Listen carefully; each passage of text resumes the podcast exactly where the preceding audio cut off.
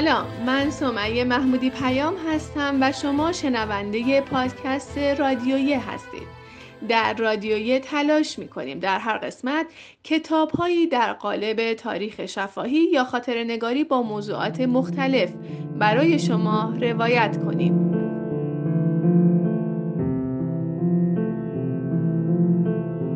این اپیزود در هفته اول مهر ماه منتشر میشه.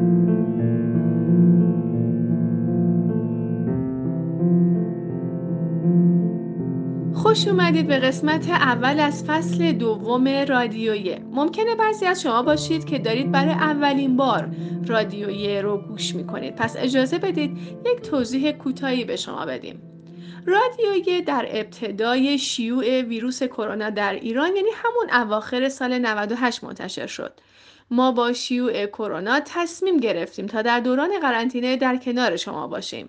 با همدیگه کتاب بخونیم و به همدیگه کتاب معرفی کنیم.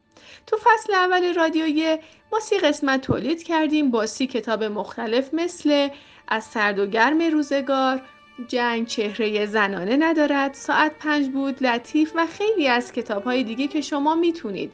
اونها رو با سرچ در اپ های پادگیر گوش بدید. خب دیگه زیاده گویی نمی کنم فکر می کنم برای قسمت اول کافی باشه. راجع به رادیویه در قسمت های بعدی با شما بیشتر صحبت می کنیم پس این شما و این هم اولین قسمت از فصل دوم رادیویه که به معرفی کتاب شاهین زبیدات اختصاص داره.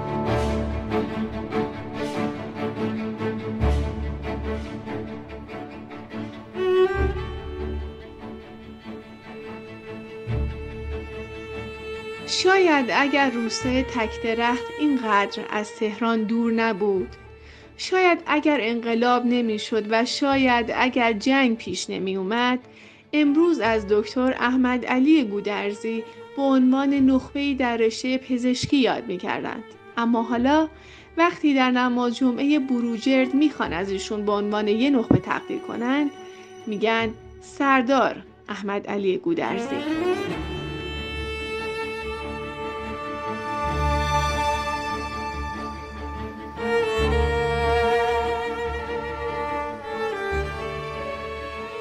دندان پزشکی قبول شده بود. هرچند برای مردم تک درخت زراعت و زمین های کشاورزیشان از درس مهمتر بود اما هر طور که بود پدر و مادرش رو راضی کرد. تا با قدرت الله که می‌خواست به دانشکده نظام بره به تهران بیاد تا هم تهران و اوضاع و احوالش رو بررسی کنه و هم با قدرت الله خستگی روزهای کنکورش رو از تن به در کنه. اما دست تقدیر گونه دیگر رقم خورد. احمد علی همراه قدرت الله به نیروی هوایی رفت. همراه او در آزمون شرکت کرد و با اینکه خودش رو برای آزمون آماده نکرده بود اما نفر هشتم آزمون شد. و این گونه بود که احمد علی قدم به دنیای دیگه گذاشت. دنیایی که همراه شد با جبهه و جنگ.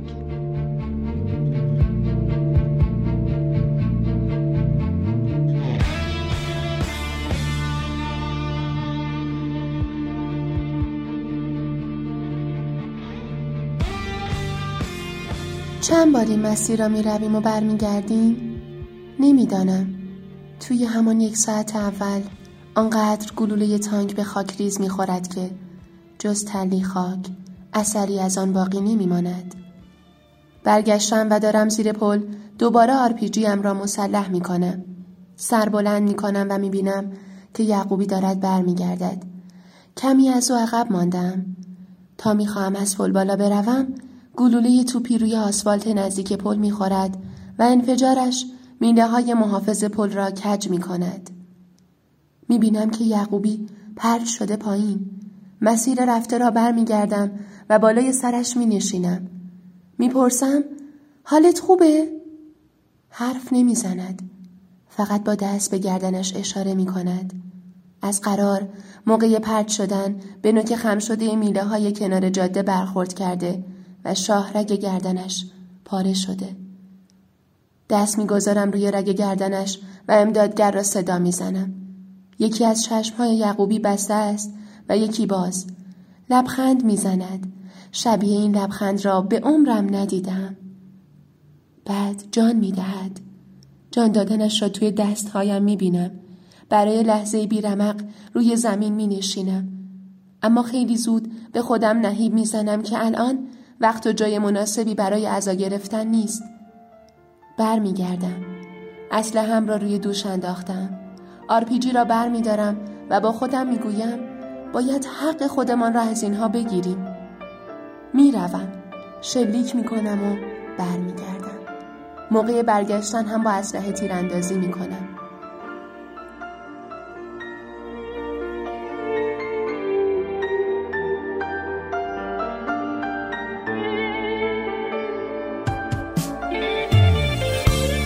زیر پرچم سرنگ.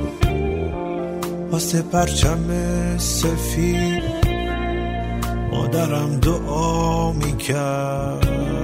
پدرم می جنگی قلبمون اون روزا. این همه ترک نداشت. دلمون شور می‌زد دستامون نمک نداشت. حالمون اون روزا اگه رو به را نبود. عوضش امیدمون کسی جز خدا نبود.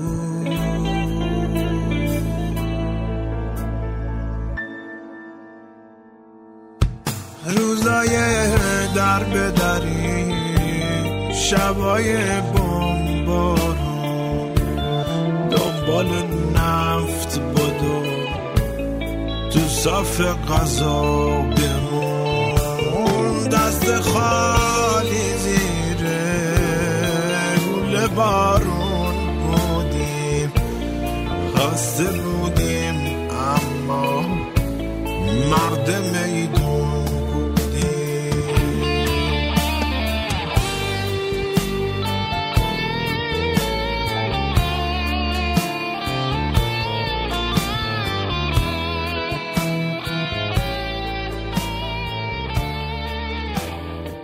کتاب شاهین زبیدات نوشته مهدی زاره خاطرات سرتیب احمد علی گودرزیه که مهدی زاره اون رو با قلم شیوای خودش در 236 صفحه به رشته تحریر درآورده. این کتاب توسط انتشارات سوره مهر در سال 1399 به چاپ رسیده و چاپ سوم این کتاب هم در سال 1400 به بازار اومده. مهدی زاره از نویسندگان خوب و موفق کشورمونه که کتابهای اتوبوس پاکستانی، تحریر دیوانگی، آلیش و خواهرم جوشن از جمله آثار ایشون هست. برای نگارش این اثر از راوی اول شخص فعال در جایگاهی نزدیک به دانای محدود به ذهن خود شخصیت استفاده کرده.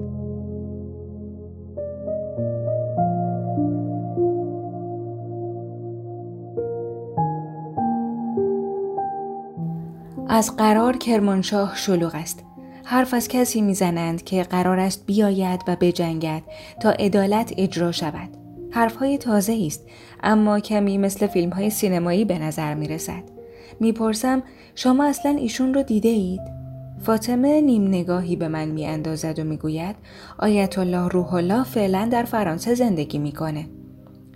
آیت اللهی در فرانسه برایم کمی عجیب است انگار متوجه تعجبم شده باشد ادامه می دهد به خاطر مخالفتشان با شاه و مخصوصا قانونی که در مجلس برای حمایت از آمریکایی ها تصویب شد سالهاست در تبعید زندگی می‌کنه.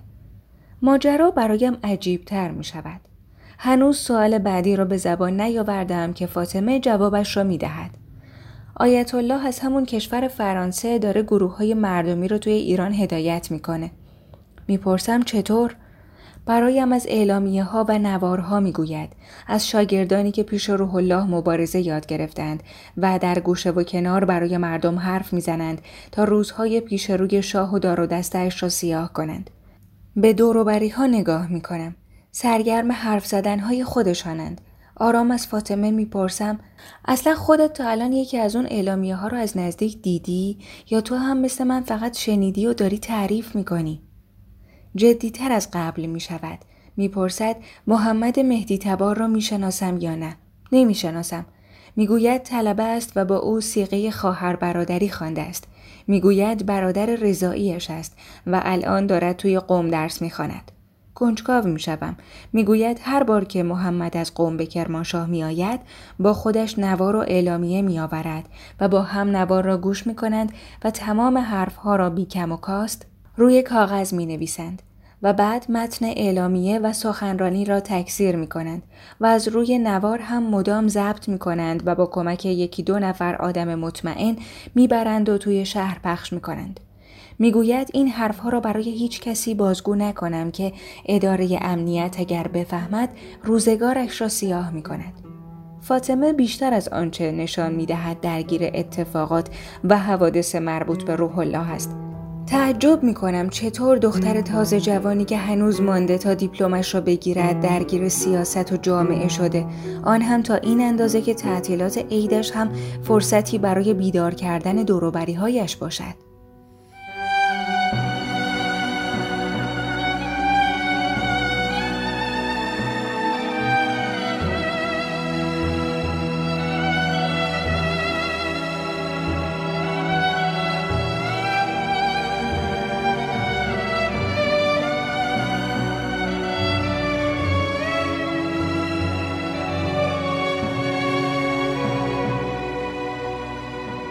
به پایان اولین قسمت از فصل دوم رادیو رسیدیم. شما عزیزان می‌تونید این کتاب رو در صورت تمایل از سایت سوره مهر تهیه کنید. همچنین ما در پیج اینستاگرام یک نسخه از این کتاب رو به قید قرعه به مخاطبانمون هدیه میدیم. پس حتما رادیو رو در اینستاگرام دنبال کنید و از شرایطش با خبر بشید.